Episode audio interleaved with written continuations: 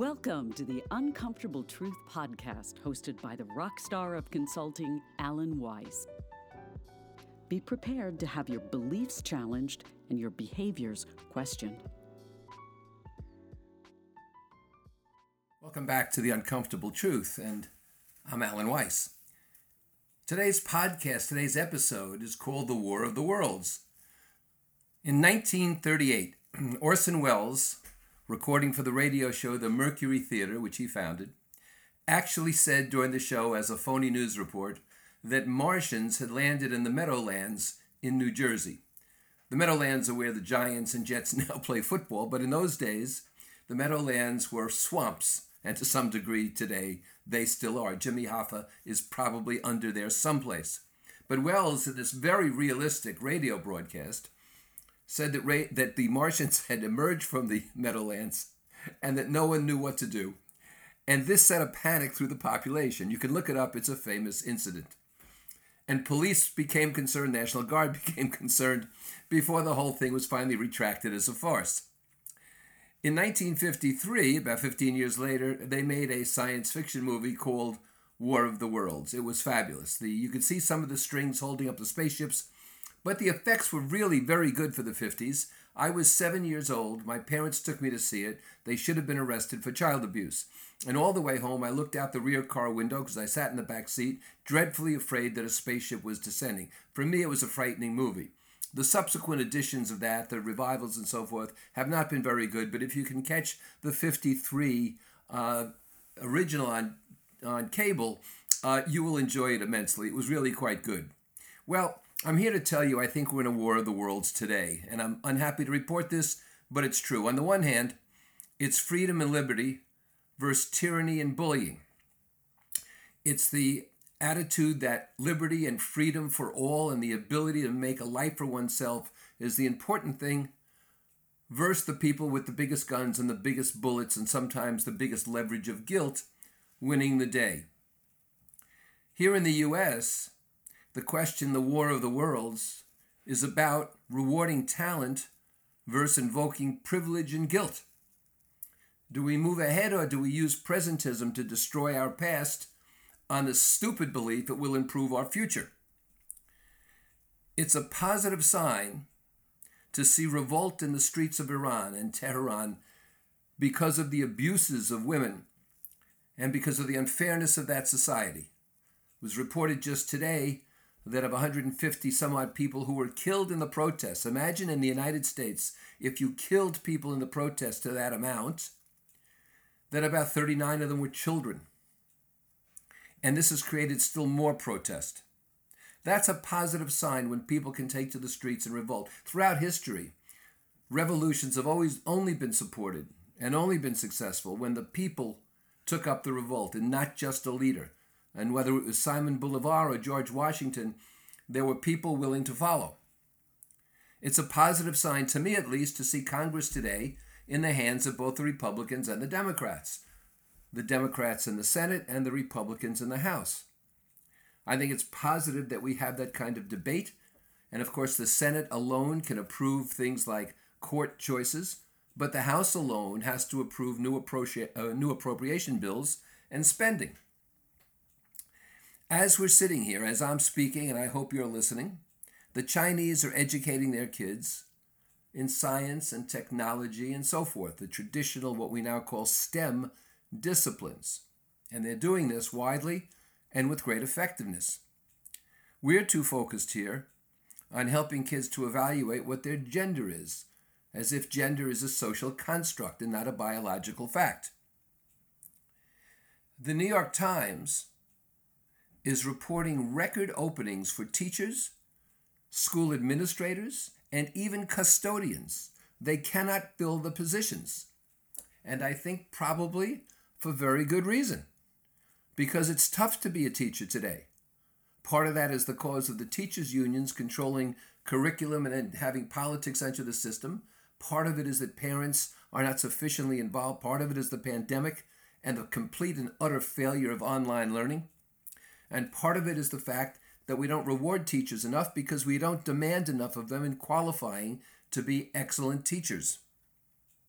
So instead of improving the schools, instead of looking at true short term pragmatic efforts to improve our, school, skill, our schools, we're busy removing Lincoln's and Washington's names from them.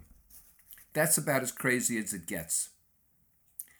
While North Korean people starve and suffer through COVID, Kim Jong un builds larger and larger ballistic missiles. I'm sorry, that's not a cultural difference. That's a crazy person leading a country. But he's a crazy person armed to the teeth. We strive, it seems to me, for political correctness and not political effectiveness. We're more concerned with pronouns than productivity. Ilhan Omar is the U.S. representative in Congress from Minnesota and is openly anti Semitic. She said at one point, among her crazy, crazy statements, that the Jews had hypnotized a lot of people to take over. She's never once been formally repudiated by her party. Nancy Pelosi has said, well, she apologized and she walked that back. But at this time, unfortunately, anti Semitism is once again, still again, on the rise. Vladimir Putin's army is a joke. And his only recourse now, having overcommitted himself and put his apparently infinite ego on trial in the public, is to rattle nuclear weapons and threaten nuclear war. I suspect it might be short of that, perhaps a bacterial agent or chemicals that he'll blame on Ukraine, who knows. But this is where his back is against the wall, and if he's replaced in a coup, which wouldn't surprise me, there's no guarantee that his successor wouldn't be even worse, backed by more and more hawks. And so, my friends, we are in a war of the worlds. We're in a war of the worlds militarily, philosophically, religiously. We are in a war of the worlds. And there's no guarantee anymore that, that right will overcome might, that intelligence will overcome ignorance. There simply is no guarantee, except, of course, what you and I and others intend to do about it. While I don't believe in UFOs, I doubt that they really want to land here if they're monitoring the situation and learning about what's going on.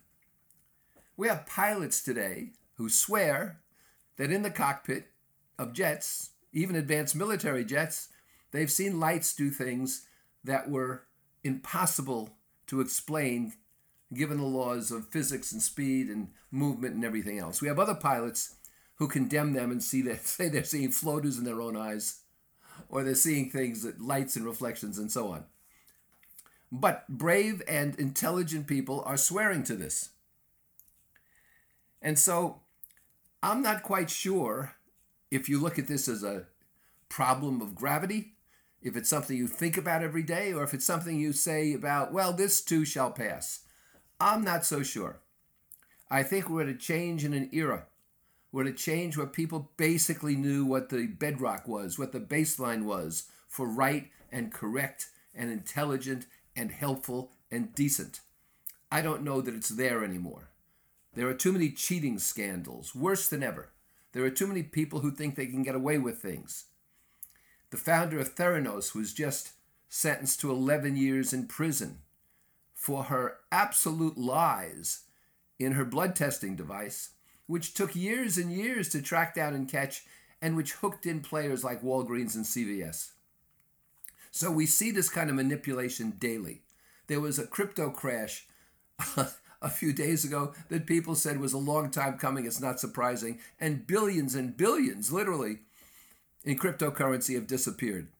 And they say much of it wasted away in a chaotic management structure that really had no sense about it. This is the world we live in today. So, what scares me? I have perspective. You've heard me talk about it. I've lived through Vietnam and the Cuban Missile Crisis. Hell, I was born only a year after World War II ended. I was raised when it was easy to get polio, fairly easy to contract polio. You didn't go into public pools. There was usually a municipal pool, even in the inner cities, and you didn't visit them in summer. I've lived through tumult. I've lived through the cities burning in the 60s. And I've lived through the Beatles invasion and Elvis and Woodstock and the assassination of Martin Luther King and JFK and Bobby Kennedy. So, what scares me? Well, it's not the Martians coming out of the Meadowlands anymore, though God knows that still might happen. We don't know what the hell's in there or what they built over it when they built these stadiums. But what bothers me, what worries me, is that we are absolutely adrift. We are drowning in politicians and tyrants without a statesman in sight. That's what happens that creates a war of the worlds.